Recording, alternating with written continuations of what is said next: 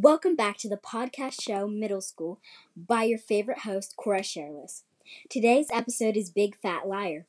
This book was created by James Patterson and Lisa Papa Demetrui. I don't I'm sorry, I don't know how to pronounce her name. And today's date is November 19th, 2020.